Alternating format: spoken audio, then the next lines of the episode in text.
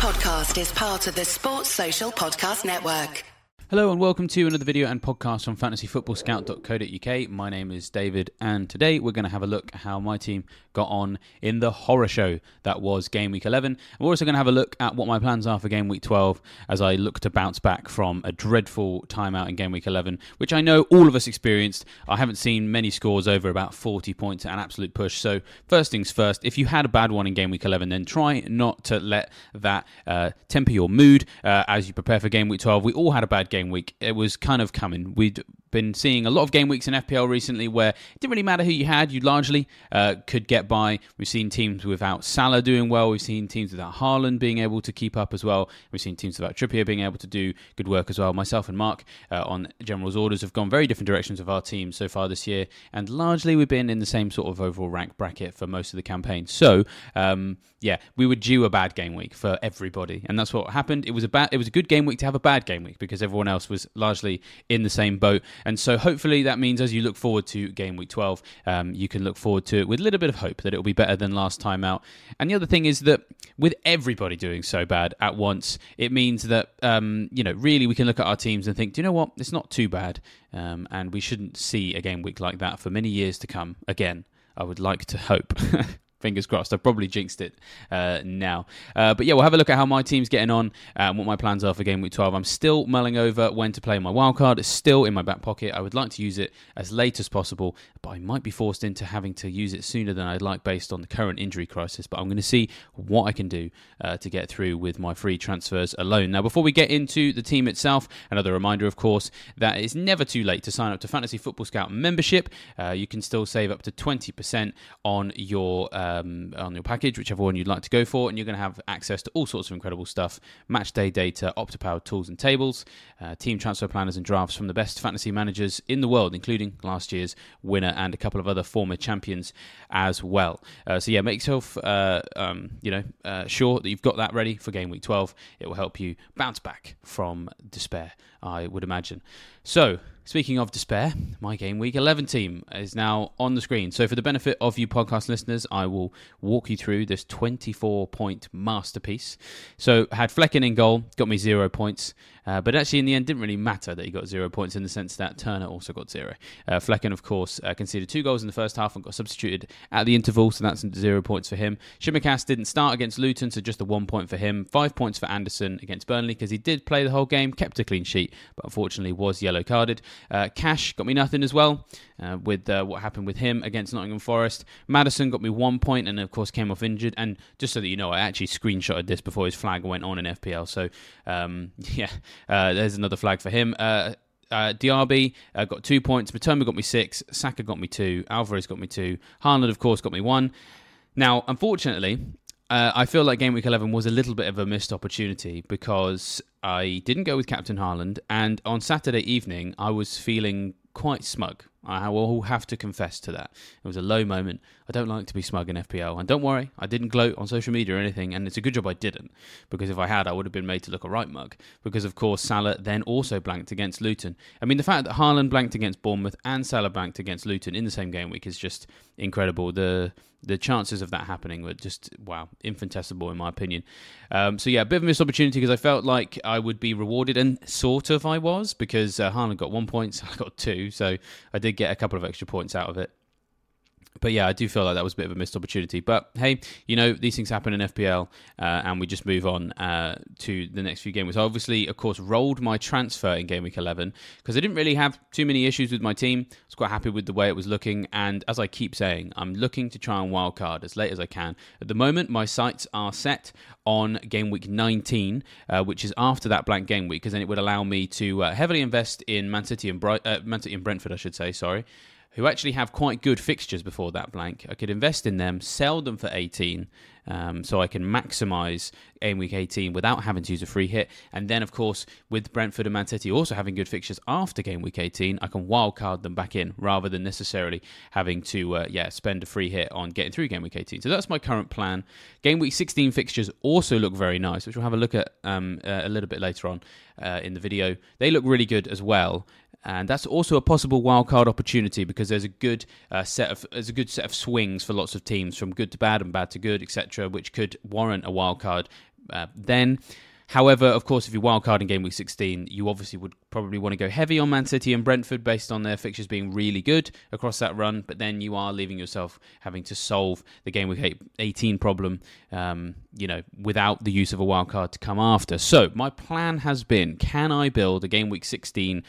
Wildcard esque squad between now and then by only using free transfers. So, of course, I wanted to bank a free transfer at the earliest possible opportunity, and I did it in game week 11. And I'm kind of hoping, and I was hoping that I could do it for game week 12, to only spend one of them uh, for the next few weeks and really only uh, get to a point where I have to spend them both in a few weeks down the line as we head into game week 16. Whether or not I'm going to be able to do that for now is going to be tricky because after one game week, I all of a sudden have an absolute plethora of flags. Now, as I said, uh, the team on the screen right now, I screenshotted this earlier on in the week, ready for the General's Orders podcast. So it means that the flags are not quite as updated as they should be, but I mean, most of you will know where they stand now. So Flekken, still yellow flagged, uh, came off with this knock and ha- did have an illness a couple of weeks ago as well. Cash, of course, came off as well, so he's yellow flagged. I've also got a flag on Maddison, but we don't really know the extent of that.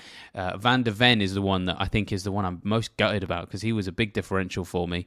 And uh, yeah, he's currently got a, um, a very dark orange flag. He's 25, he's 25% uh, likely to play the next game week, and that's based on Postecoglou not ruling him out for game week 12, but basically saying I expect him to be out for some time, and we'll know more in a few days. So I'm kind of anticipating uh, Van de Ven's 25% dark orange flag to become a 0% red flag by the time the game week 12 deadline comes around. And of course, you will have noticed uh, the big big red flag that sat on my bench for three or four or five game weeks now, of course, Pervis Estupiñán uh, as well. So that in total is five flags. which is uh, yeah a, a, little bit of a tricky situation. But I'm hoping not to wildcard for this game week. I don't think I need to necessarily break my team or completely get myself a new one to get through this injury crisis. And the reason that I feel confident doing that is from some of the lessons that I've managed to learn throughout the course of the campaign so far. Uh, Estupiñán still being on the bench is testament to the fact that I have actually been able to get through one massive injury crisis before. I think it was around game week seven or eight. I think it was. We all remember, of course, when we just had an absolute ton of red flags, orange flags, yellow flags, just all the colours.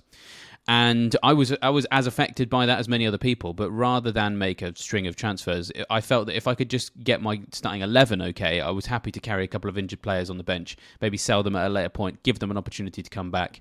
Um, so I'm going to try and do the same thing uh, in game week 12, if at all possible, because I do think building towards um, something that's not dissimilar to what a wildcard squad would look like in game week 16 by using my free transfers between now and then and wildcard in game week 19, I think can be really impactful. And I've always wanted to wildcard that late, so to be honest, I just want the opportunity to try and experiment with that. And bearing in mind that my overall rank is currently 112,361, um, I feel like I'm in a place where I can try a few different things uh, compared to what I would normally do uh, because a lot of the points are sort of already in the bank, uh, so to speak. So that's kind of what I hope to do with this team. Now, uh, of course, I'm recording this on Wednesday, and you might be watching this on Thursday, Friday. So there may, of course, be some things that have changed by the time you watch this, and so the flag situation does mean that I am in a position where I'm not going to be able to, you know, say with certainty what my transfer plans will be for game week 12. So do keep an eye on any of the content that we've got out there, or perhaps social media as well, if you want to know what my final decisions were, if you find that helpful. Um, for now, I can only really talk to you about um, a sort of theoretical flowchart of ideas based on what may or may not happen with these flags between now and Friday, and Saturday. Friday being when we get all the team news, Saturday, of course, being the deadline. And I would, of course, encourage everybody else out there to sort of come up with a flowchart of their own, either in your head or maybe write it down on paper. And there's some good tools out for that there. And also, of course, planfpl.com is a good way of building some potential ideas for what your transfers might be. So think about that. Let the midweek football um, play out because, of course, we may end up with more flags um, from that, and then make your decisions rather than making your transfers now. Um, and so, yeah, this is what my team currently looks like for game week 12. I'll read it out again for the benefit of the podcast listeners. Um, Flekken still in goal but I'm probably going to sell him this week. So um, he's starting to sort of remind me that my new transfer is probably going to be starting in goal. Uh, Van de Ven uh, was uh, in the starting lineup, and so that's where he is there. But of course, uh, I've actually now swapped him for Tsimikas. So it's Tsimikas, Anderson, and Cash are my three starting defenders for now. Uh, Maddison, Diaby, Mitoma, Salah's, unchanged midfield with the captain's armband on Saka as he plays Burnley at home, and then Haaland and Alvarez up front. Now, I'll start with the forwards because I think that's a relatively easy place to start. Uh, of course, uh, just apologies again, this graphic is now out of date by the Tuesday night Champions League exploits of Manchester City. Haaland is already back in action. He was training ahead of the Young Boys game, played in it, scored twice, came after came off after an hour, so I'm no longer worried about him. So that's one less flag that I need to deal with. And so Haaland and Alvarez up front away at Chelsea. It's not an amazing fixture. And Man City do have some challenging fixtures in the next few weeks, but I know that come game week 16, when their fixtures are really, really nice, I am going to want to still have probably two Manchester City attackers. And bearing in mind that I've got some other areas of my team that need more work, and Man City still seem capable of scoring goals against whoever they face, I think it makes sense for me to just hold them for now. So let's move back to the goalkeeper position then, which is where my most likely transfer will be this week. Of course, it is dependent on the severity of some of the defender flags, which we'll talk about in just a moment. So I have l- been looking at what is the best goalkeeper combination to have from game week 16 onwards, and I kind of feel like um, Areola and Sanchez make a really good combination um, based on their prices and their ability to either get saves, clean sheets, or both. Uh, Chelsea's defence has actually been very good this season. I've been saying this on pretty much every video, and I'm anticipating being invested in their defence in game week 16 when their fixtures go from being horrible to amazing. Uh, and so they're the two goalkeepers on my mind. Areola, I'm less fussed by because, of course, he's not been keeping clean sheets with uh, the same level of regularity as I'd, I'd like. His fixtures are good and his price are good. His price is good as well. So I had been looking at those two. And if it wasn't for these flags, I would be doing Flekken to Areola this week because then, of course, I get to have a much nicer fixture for West Ham, um, with their fixtures at the moment being nicer than Chelsea's uh, at home against Nottingham Forest. And then and then bank the other transfer. Then the following week, I would probably sell Turner to get Sanchez. Um, even though it's a, ch- it's difficult fixture in game week 13 for them, it just means I have my goalkeeper rotation ready for game week 16 already nailed down uh, in a week where in game week 13 I'm actually quite happy with how my team looks for that provided everyone I currently own is fit. so that's why I talk about them being potential ideas I may have to do something different though. And so um, I'm also thinking about Sam Johnstone as well, uh, because he looks like a fantastic set and forget goalkeeper based on the way that Crystal Palace have been playing. Three of their next four fixtures look really good for defensive potential. Everton at home next, Luton away after that. West Ham away in game week 14, slightly harder, but we have seen West Ham sometimes misfire this campaign. And then Bournemouth at home in 15 is also another good one. So it's a tricky decision there because Sam Johnstone is easily the best goalkeeper, in my opinion, for the next four. However, Crystal Palace's fixtures do get harder around game week 16, and on my game week 16 wildcard esque squad, that's not a wildcard, you know, in in a real sense, but is in effect, sort of in that squad, I, I'd been looking to offload my Crystal Palace players, and I need to find some way of covering them by then. Perhaps, maybe when I get to 16, that's when I get Sanchez in place of Johnstone. So I need to make a decision now over whether or not I just try and maximize the next four with Johnstone and then maybe make some goalkeeper moves later on, or do I start building towards the best goalkeeper combination now for later on if my team can survive that. And that's why I said the goalkeeper transfer decision is going to depend on what injury updates we get on some of these other guys. So let's move to defence now. As I said, Tsimikas almost certainly for now coming in for Van de Ven to have Tsimikas, Anderson, and Cash as my defensive three. Um, I'll talk about Tsimikas first. Uh, I've mentioned this a couple of times this week, especially on the General's Orders uh, podcast. So go watch that um, if you haven't seen this week's episode. I'm not too worried about Tsimikas' involvement in the Liverpool team this week because, of course, he did miss that game. Uh, oh, sorry, he missed starting the game against Luton, and we sort of wonder if maybe that was perhaps uh, influenced by uh, the, the, opposition. Luton very good at set pieces, for example, so having an additional centre back player on the pitch, and Joe Gomez might be useful in those situations. And he can play can play left back. Although, funnily enough, the last time he started at left back was actually way back in 2015. So, if you're beating yourself up about the fact that Tsimikas didn't start, I don't think you should because who on earth saw that coming? I mean, I don't think any of us really would have expected someone who'd not played at left back for eight years to come in and do it for a very favourable fixture for Liverpool. A home game against Brentford, you would like to expect that that is a game where they're going to need a bit more insightfulness down the left hand side from their fullback.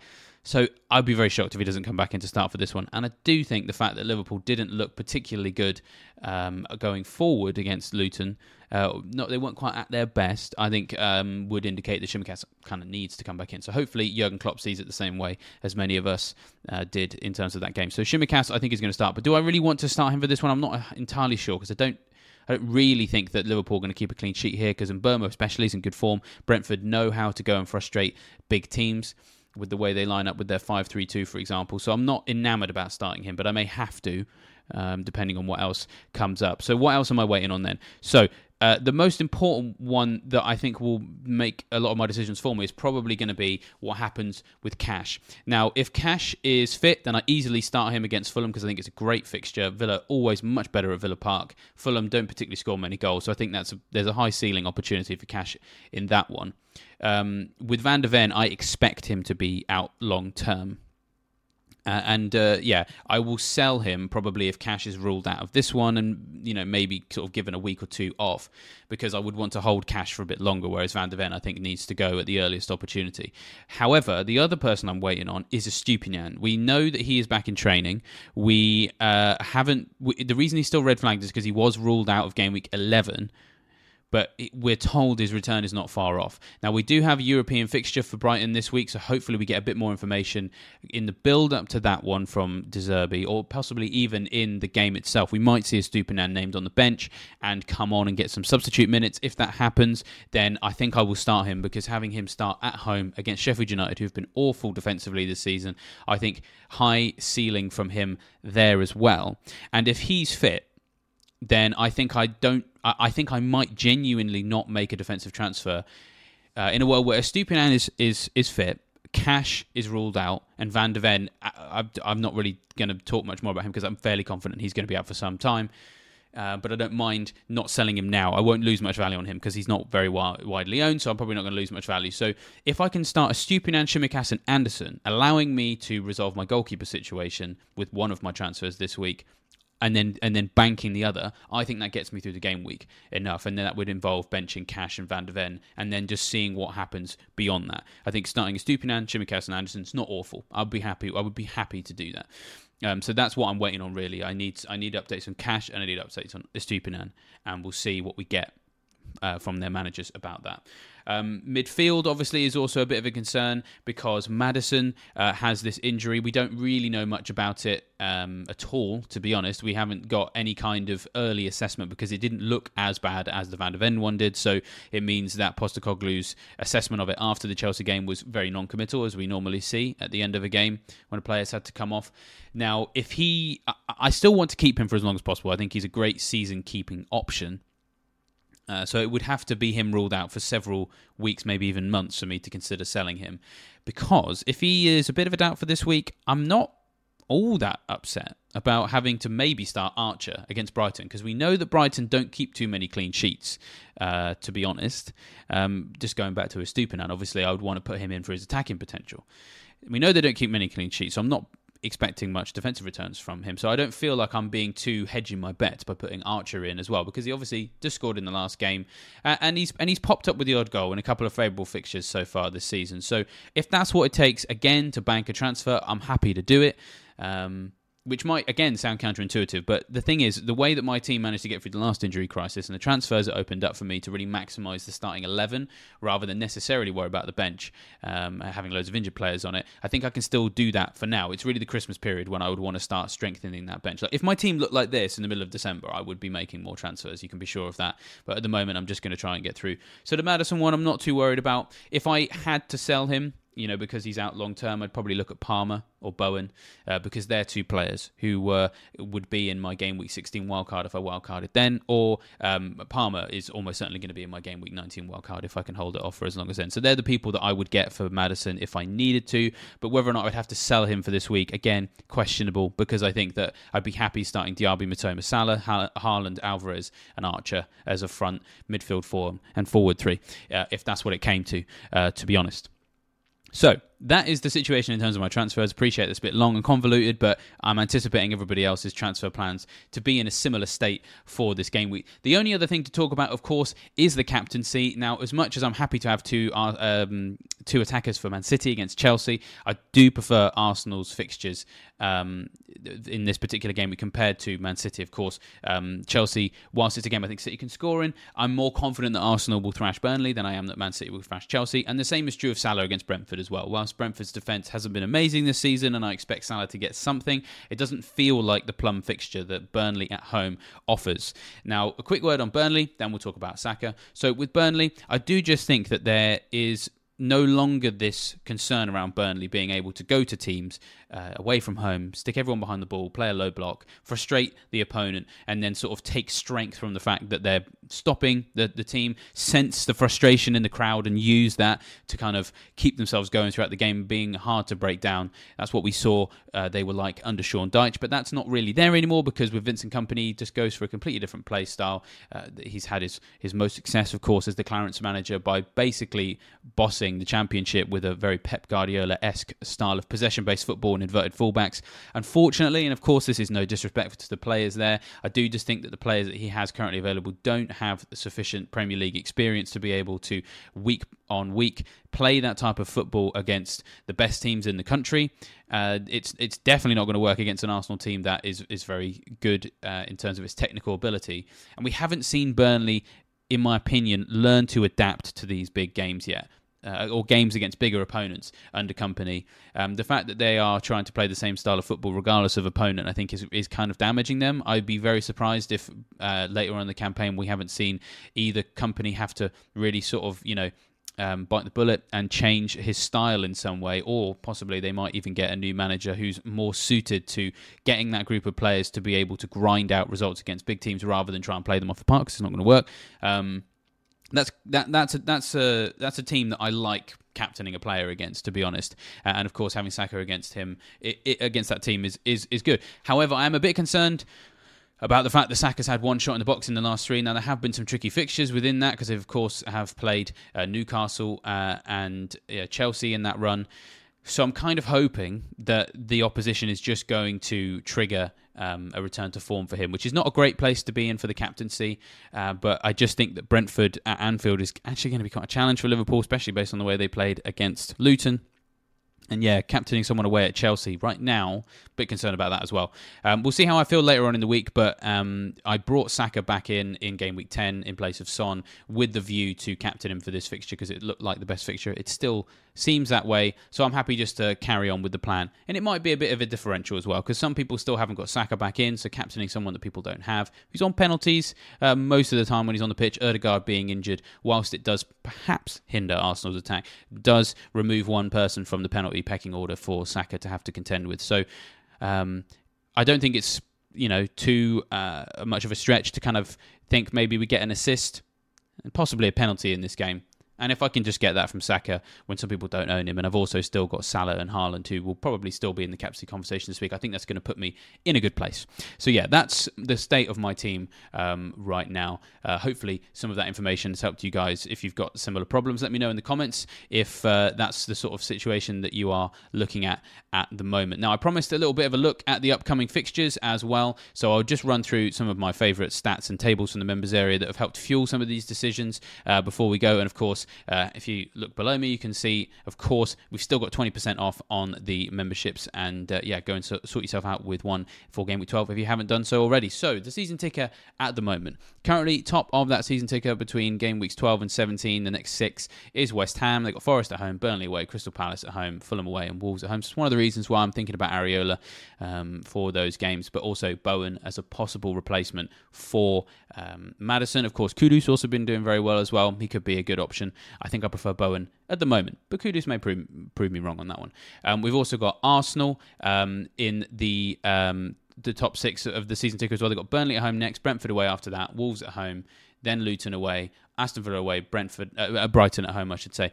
And of course, just one last word on Arsenal actually is that if I do have to make a defensive transfer, then it's probably going to be an Arsenal defender that I bring in if I need a new defender. Uh, it would probably be Gabriel uh, because he's priced in such a way that I could rotate him and bench him for the Brentford game in game week 13, the Villa game in game week 16, and the Brighton game in game week 17 and start him for the other three because I do like those fixtures. So if I have to make a defender transfer, it's this table here, um, this season ticker, I should say, that's uh, fueling me wanting to go for uh, him in particular. And then the teams that have bad fixtures over the next six, you've got Luton, Chelsea, Villa, and Spurs, and Brentford in the bottom five. And so, yeah, that's one of the reasons why I'm sort of um, thinking about I could sell Cash if I need to. Um, it could be Cash to Gabriel that be, is the move that needs to happen, perhaps. Um, so we will see. As I said, all of that is dependent on those injury updates. Um, and then in terms of the teams that are defending well right now, there's five teams, six teams, I should say, sorry, that are uh, in the best form in the last four matches for fewest big chances conceded Newcastle, Brighton, Everton, Arsenal, Aston Villa, and Man City. So just further confirmation there that um, a Arsenal defender could be a good replacement for your injured defenders if you don't already have one. And then the teams to target um, who've got um, bad defensive numbers over the last four Luton, still bottom of the league for XGC over the last four, Bournemouth uh, as well. Uh, so Newcastle players, I think, are going to do very well this week. I mean, Anthony Gordon could even be a possible captaincy shout in this particular game week. Burnley, there they are, third worst in the Premier League over the last um, four. Sheffield United, of course, still in the bottom four, but Man United and Nottingham Forest have also dropped down into the bottom six. The most creative players so far uh, over the last four matches, we've got Reece James now top of the list for four big chances created in the last four matches. Mentioned Chelsea's fixtures are going to get really nice from game week 16. Reece James is someone I am considering for investment at that time, because by then we'll know how fit he is how often he's playing. Uh, and yeah, in the short space of time that he's had in his last four matches, he is yeah one of the most creative players still. Um, Szoboszlai also looking very good. He is level with Diaby and Trippier for three big chances created in the last four, but he's also level with Palmer, Bernardo Silva, and Ajer over at Brentford. The most persistent shooters over the last four matches, well, it's Salah and Nunez currently top of the list with 12 apiece in the box. We've got Watkins and Solanke uh, joint second with 11 apiece. Isak and Mbeumo, Jackson, Diogo Jota, and Richarlison all have nine each in the last four matches. Now, game week 14, one of my moves is probably going to be to get Mbeumo back. Um, his numbers are dipped, that's why I sold him, and they've gone back up again since I've sold him. But the fixtures kind of make it difficult to get back on him straight away. Of course, yeah, Chelsea and Liverpool um, as two of the, the three fixtures um, of late. Because Liverpool coming up next, he's already played Chelsea. Game week 14, they got Luton. So I think that bearing in mind his numbers are looking good, I think that'll be one to get him back. And he's also doing quite well for accuracy as well. So in the last four matches, it is Matheus Cunha at Wolves and Nunez as the top for shots on target in the last four. Isak and Mbeumo are joint second for seven shots on target each. We got Watkins, Jackson, Son, Haaland, and Fernandes all joint third on six apiece. So yeah, and Mbeumo definitely sticks out from that list. I think getting him back in for game week 14 is very important for me to make sure I can do. And so rolling some transfers at the moment as best as possibly can gives me uh, the opportunity to do that in a couple of weeks' time. So yeah, as I said, that's the state of my team. Hopefully, it's helpful for you guys. Let me know what your plans are for game week 12 and get your membership sorted as well. If I haven't, have I mentioned that already? I'm not sure I have. So yeah, make sure you go and sort that out ahead of game week 12. But with that, I shall leave you fine folks to enjoy the rest of your prep for the next FPL deadline, and I shall see you next time. Bye.